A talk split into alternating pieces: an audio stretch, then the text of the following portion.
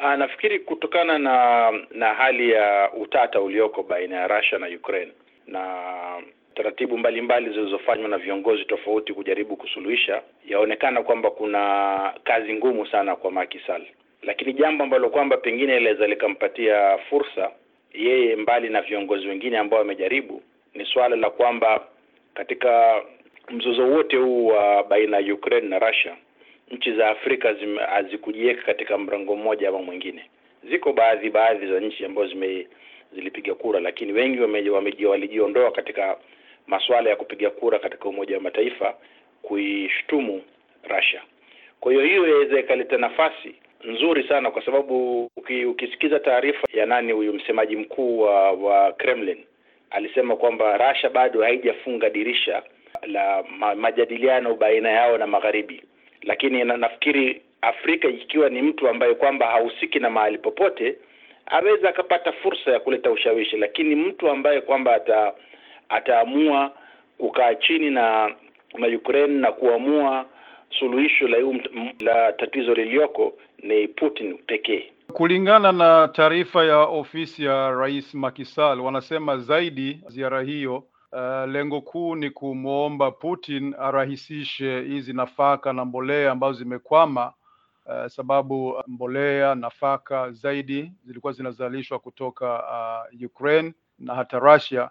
uh, ili ziweze kusafirishwa kwenda Afrika, sababu nchi za Afrika zinasema vita vya Ukraine vimeathiri sana upande wa chakula uh, katika nchi za Afrika. Unafikiri kwa hili Putin atatega sikio na aweze kutii ombi hilo la Macky Sall? Kwa vile Putin ana hamu kubwa sana ya kuwa na ufuasi katika Afrika, ndio ukaona amejishirikisha na baadhi ya mizozo iliyoko katika nchi za Afrika Magharibi kule. Kwa hiyo bila shaka hii iweza ikawa ni fursa nyingine kwake yeye ya kiuchumi, ikawa ni kama diplomasia ya kiuchumi, ikiwa yeye aweza akatatua shida ambazo kwamba zimetokana moja kwa moja na mzozo ulioko baina ya Russia na Ukraine. Kwa hiyo kama yeye ni mtu mwenye kupiga mwenye kupiga mawazo ya mbele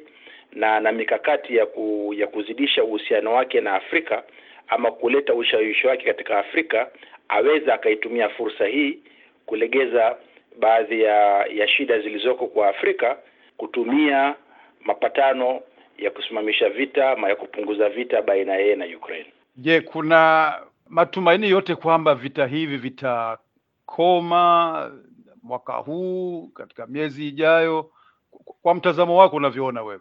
Ni vigumu kujua, lakini ukiangalia kwamba malengo ya Russia yamebadilika kwa wakati tofauti tofauti. Mwanzo ilikuwa lengo lake ni kuivamia Ukraine na kubadilisha utawala wa nchi ile,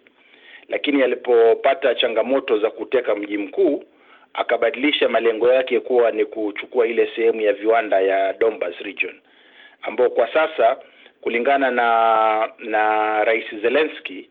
Russia imekalia 20%, yani asilimia ishirini ya ardhi ya Ukraine. Kwa hiyo sehemu kubwa ile ya Donbas tayari wameichukua na tayari wameweka njia baina ya, ya Russia na Crimea, ile sehemu ambayo walichukua tangu huko nyuma miaka minane iliyopita. Kwa hiyo bila shaka wakikoma hapa waweza wakajinadi kwamba wamepata ushindi katika Ukraine, lakini tukiangalia kwamba Marekani kwa vile iko sawa na iko tayari kupeleka silaha zingine za hatari zaidi zenye kufika mbali zaidi kwa Russia, kama itakuwa mikakati yao ni kupata ushindi katika Ukraine, huu ndo wakati mwafaka wao kusimamisha vita, wakatafuta suluhisho, na hapo waweza wakajinadi kwamba safari yao katika Ukraine ilikuwa ni yenye